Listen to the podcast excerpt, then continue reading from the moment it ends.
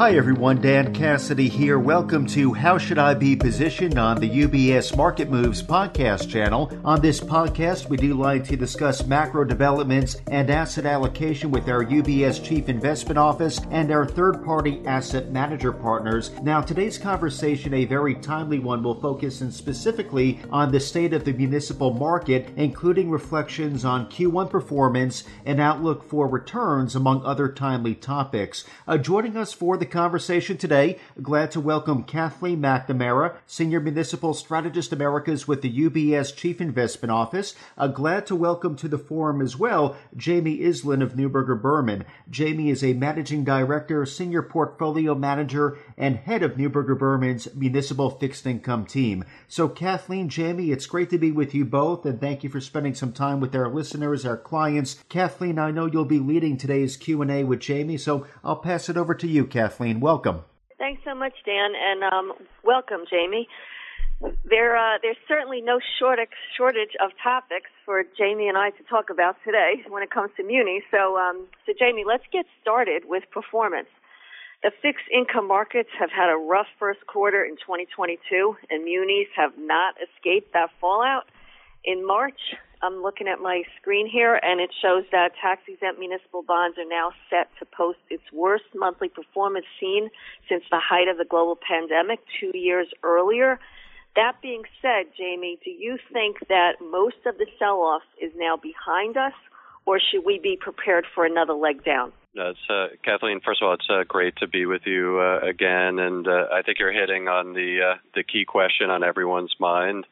Um, let me frame it a little bit, Kathleen. Uh, you know, by nature, I'm not a huge fan of trying to, you know, time an absolute bottom in markets. As you point out, Kathleen, it has been um, an extremely difficult, not just month of March, but uh, entire start of the year in munis. But what I do know is we've had an enormous reset uh, in yields um, you know, as an example, AAA muni yields in two years have moved higher year to date by about 150 basis points. And if you look in the 10 year uh, part of the curve, it's about 120.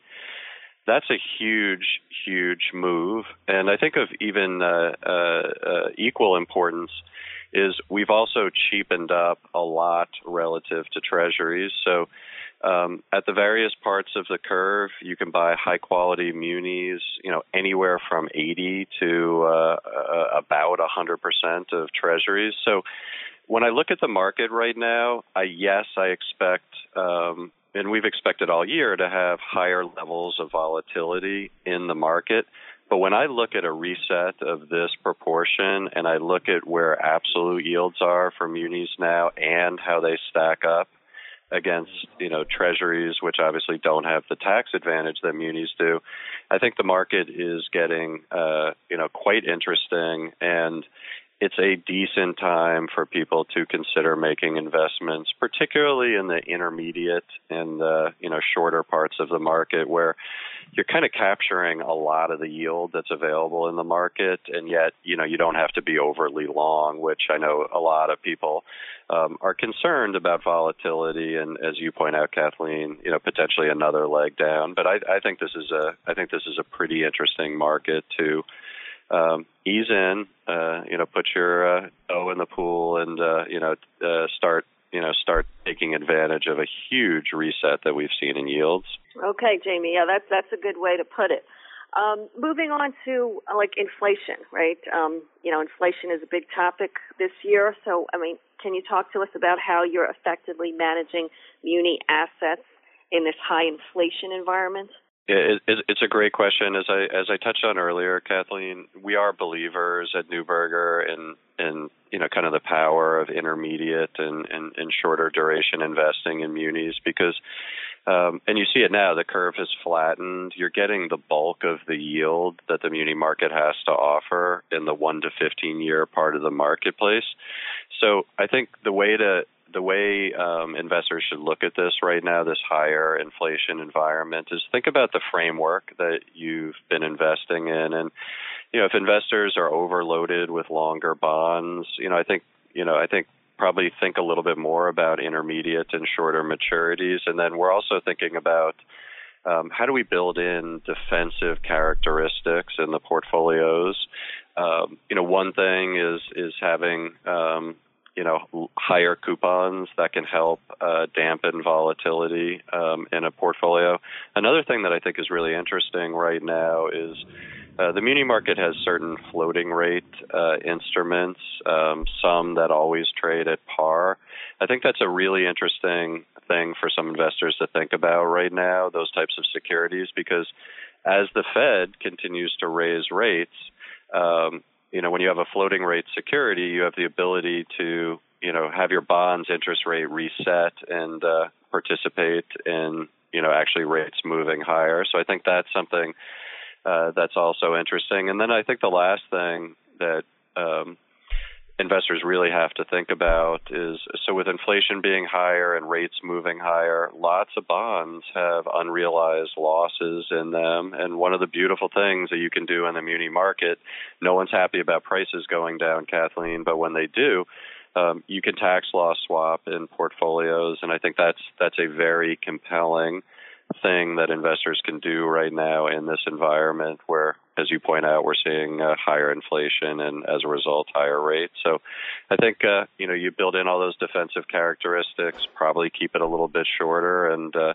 you know, that will help you live to fight another day in the market, which I think is, is the name of the game when volatility is as high as it is right now. Now, you did say, you know, where you thought the best value was on the curve, um, that intermediate section, but um, you know, clearly the idea of adding in some of those floaters um, that you mentioned makes a lot of sense as well. Um, one of the other questions we're getting this week is, you know, the, the media is talking a lot about the inverted U.S. Treasury yield curve. You know, that's making a lot of headlines, and we've been getting some questions on that. In your view, what does the Treasury curve inversion mean for municipal bond yields? Yep. So, I mean, the the, the Treasury market, um, we do take, we don't always move, as, as you point out, Kathleen, in lockstep with the Treasury market, but you know, the Treasury market is the the ultimate uh, determining factor in, in where other types of rates like munis uh, tend to move. So, as yields move higher, that on the Treasury side, that's pulled munis higher, and as the Treasury curve has flattened uh, we've seen uh, uh, flattening in our market as well. One of the things structurally that I think is really helpful to the muni market is that um, we have a lot of buyers on the shorter end, and we have a lot of issuance out longer, and so that creates structurally a natural steepness in the muni market, and I think is one of the reasons why um, even in other points in time when the Treasury curve has inverted, um, munis have gotten our curve has gotten flat, but it's never really moved to that uh, inverted state. And so, um, you know, if you just look right now, um, if you go from two to ten years in AAA munis, you're picking up about 45 basis points, not as much as you would have at the beginning of the year, but you know, from twos to tens in treasuries, um, you know, I think it's about three or four basis points right now. So, um, you know, I think, look, we can't avoid what the treasury market, uh, the movements there. It will always have some spillover effect to us, but I do think, um, you know, if history is a guide and just the structural aspects of our market, I do expect to see, um, you know continued steepness or probably more steepness in the muni market. And that's that's a good thing for investors because at least if you move out if you um, you know want to lock in a 10 year yield at least you're getting some additional compensation in terms of basis points to to move out a little bit. So those are uh, those are some high level thoughts on that uh, Kathleen yeah, thanks, Jamie. Yeah, that's that's a good explanation of of the fact that you know the muni market, the curve has not inverted in the past, and the reasons why. So that is something for our investors to keep in mind. Now let's move on to credit quality. You know, another question that we often get from our clients is clients are seeking opportunities in the muni high yield space in your view, is now a good time to be adding lower rated munis to a portfolio, or conversely, is upgrading to higher credit quality now the better move? One thing I'd point out, and I'll jump quickly into uh, kind of the answer to that question, is um, all this volatility that we've had in the muni market this year. You know, we, we've been reminding our clients that it's it's a rates issue. It's not a liquidity issue, and you know, it's not a credit issue. I mean, the the economy um, you know, although it's facing some additional headwinds with Fed tightening and obviously the uh, you know the the extremely uh, challenging situation in Ukraine right now. But you know, the U.S. economy continues to chug along, and, and the credit backdrop um, for the overall muni market, whether you're in higher quality or lower quality uh, bonds, is I, I think quite sound. Um, when you look at the rate backup, Kathleen, that we've had this year, um, you know, it will always be issuer specific in terms of which names to go into. But when you look at the rate backup, I think investors are getting some really compelling yields in higher quality securities right now. Um, you know, we've had a huge spike higher in yields, and those ratios to treasuries have improved so much. So I think if you can buy, um, you know, as an example, a 10 year muni at, uh, that's AAA rated at almost 100% of treasuries. That's um, that's a pretty compelling thing. Something else that I think is really interesting in the higher quality part of the market is some of the larger issuers that you know just constantly come to the market that are high, highly rated, but they issue a lot of bonds. They they may historically trade, even though they're high AA or AAA, at you know 20, 25 basis points over generic AAA munis but in today's um, volatile muni market, we're seeing some of the larger cap names come, you know, at plus 40, plus 50, and you're again you're buying double A plus, uh, triple A rated uh, paper. I think if investors, because of this pocket of volatility, um, you know, we've had a theme at Neuberger this year that. Uh, um, you know, when spreads reset, even on higher grade paper, and you get a shot to buy the dip, um, you, you probably should think about doing it. And so I think, um, you know, I apologize for a slightly long answer, but I think, you know, investors can really, really do well in quality paper right now. And then the last thing that quality bonds give you um, right now is they give you flexibility if it does take another leg down or you want to reposition into credit, I think having a lot of high quality bonds in there will give you the portfolio management flexibility that you need to kind of move the you know the the, the deck chairs around, if you will. So I think uh, I think quality is uh, um, the way to go. But if again on an issuer specific basis, if you know the right single A or triple B rated name comes to market and the spread is wider than it was um, I think you have to consider that as well because, as I said earlier, the economy, the underpinnings of that credit uh, are, in my view, quite strong right now. Right, right. Yeah, no, those those are all good points. Um, yeah, seeing a little bit better relative value uh, for the investment grade munis, um, I think, should be interesting to people. And I as well did notice some new issue uh, deals being priced this week at you know plus 30 or plus 40 basis points, you know, from from where you would have expected. So um, yeah, so I think that's interesting that we're seeing some some value in the high quality space. Moving on, um, let's let's get a little bit more granular. Let's let's talk about individual muni sectors, you know, within the investment grade space. Um, you know, as you know, airports, private higher ed, and healthcare, you know, those were the sectors that got hit the hardest from the pandemic. And then they seem to have bounced a bit back um, during the recovery. Um, that said, now we're in this period of volatility. So, uh, right now, um, are you seeing some opportunities remain in those areas, or are there other sectors that you're now finding value in? I really like those, and, and Kathleen, those go back to you know when we got towards the end of the summer in 2020 after that huge sell-off. We started looking at areas of the market that um, you know we thought were durable. The spreads were much wider, but we said there could be a COVID recovery trade, and I think you hit on you hit on three great sectors.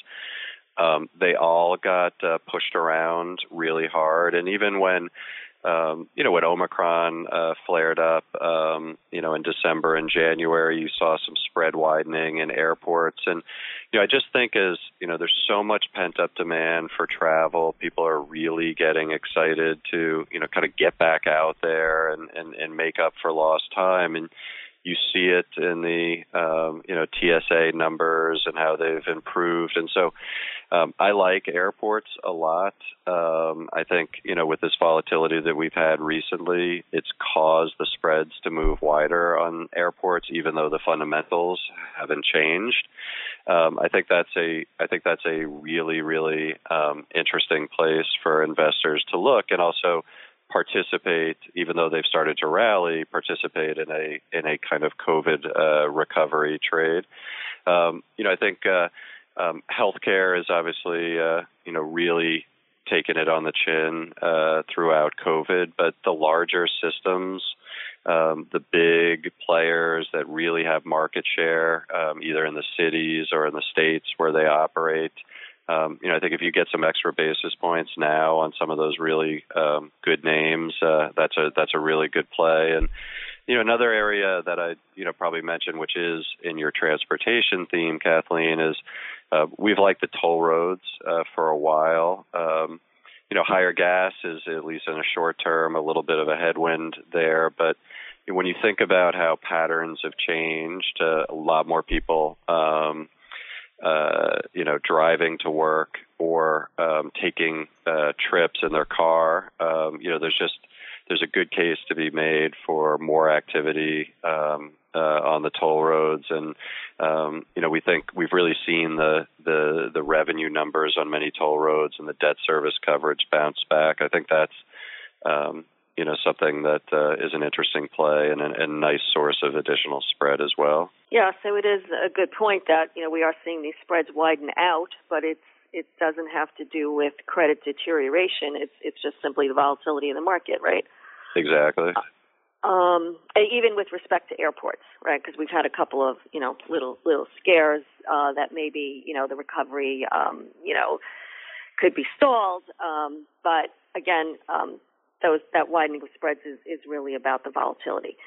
Now, um, I guess that brings us to what sectors um, would you avoid? Um, so we said, you know, airports are interesting, transportation is interesting, um, he- uh, healthcare, um, but what sectors do you think investors should avoid? Be a little cautious. It's almost I would call I would describe it as sectors within a sector. So um, on airports, as an example, Kathleen, you know, I love the, the, the big players, you know, the, the airports that um, are really, you know, the the way that airlines move passengers all throughout the the country. You know, they have an international component and a diversity.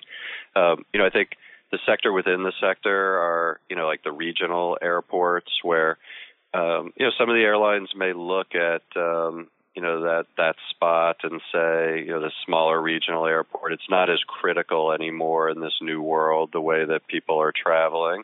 You know, I'd also say some of the regional hospitals um I again earlier I like the big players the multi-state systems but I think you know with um the expenses and the the repeated flare ups of COVID, it's a lot harder if you don't have the balance sheet and you're a smaller regional hospital to absorb those hits like the bigger players do. So um, there are some great re- regional hospitals that can stand on their own, but I think you know I think kind of the sector within the sector play. I think in those two areas, um, you know, not that they have to be completely avoided, but people should be a little bit uh, more cautious. They just lack the the level of uh, financial flexibility that some of the the larger players in those sectors have. So I think that, and then um, you know, I think, you know, maybe some of, you know, with higher oil, you know, some of the more economically sensitive revenue streams, higher gas prices, you know, maybe,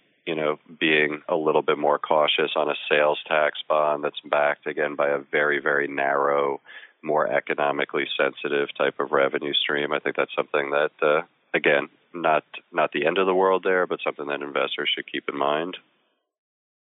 Right. So um, just requires a little bit more um, digging under the hood, basically. Yep.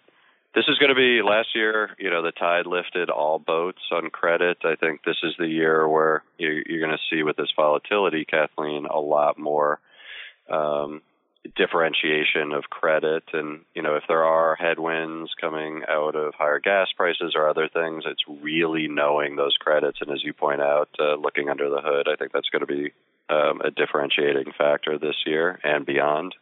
Mm-hmm. Right, that's a good point for investors to think about uh, between now and the end of the year. Now, sticking with um, talking about credit, with climate change and more intense weather conditions underway, how should investors be thinking about managing those risks in the muni market? Uh, you know, the the good news is, you know, I think there's a lot more data sources out there. Um, you know, some of them uh, uh, free, but I think um, we have not seen. We we we fully recognize and believe that uh, you know these risks have increased. Um, you know, meaningfully over, uh, particularly in recent years, and when we look at certain issuers that um, you know a, bar- a wealthy barrier island uh, town off the coast, um, you just don't see you know in a place where you would typically see hurricanes, you don't see a yield premium.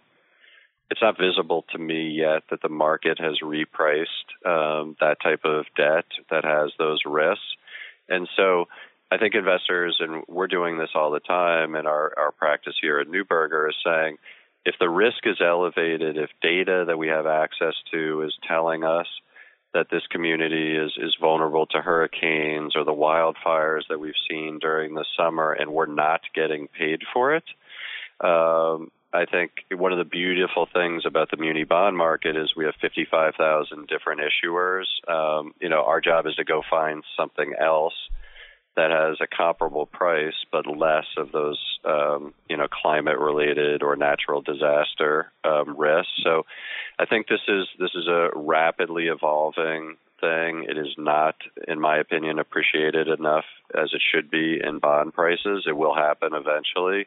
It will probably take um, you know a sadly a severe natural disaster to create that repricing. But I think now investors have time and if you know if you're concerned about a bond based on its geographic location, um, you know I think the beauty of the municipal market is there's other places to look where you don't have to assume those same levels of risk and you can get paid the same way. So I think super important. Uh, it's a great question, Kathleen, and I think it's one it's on our mind a lot, and it's one that. Uh, um, you know, investors shouldn't wait too long to start thinking about it. Right. Yeah, and, and rapidly evolving is certainly a good way to put it.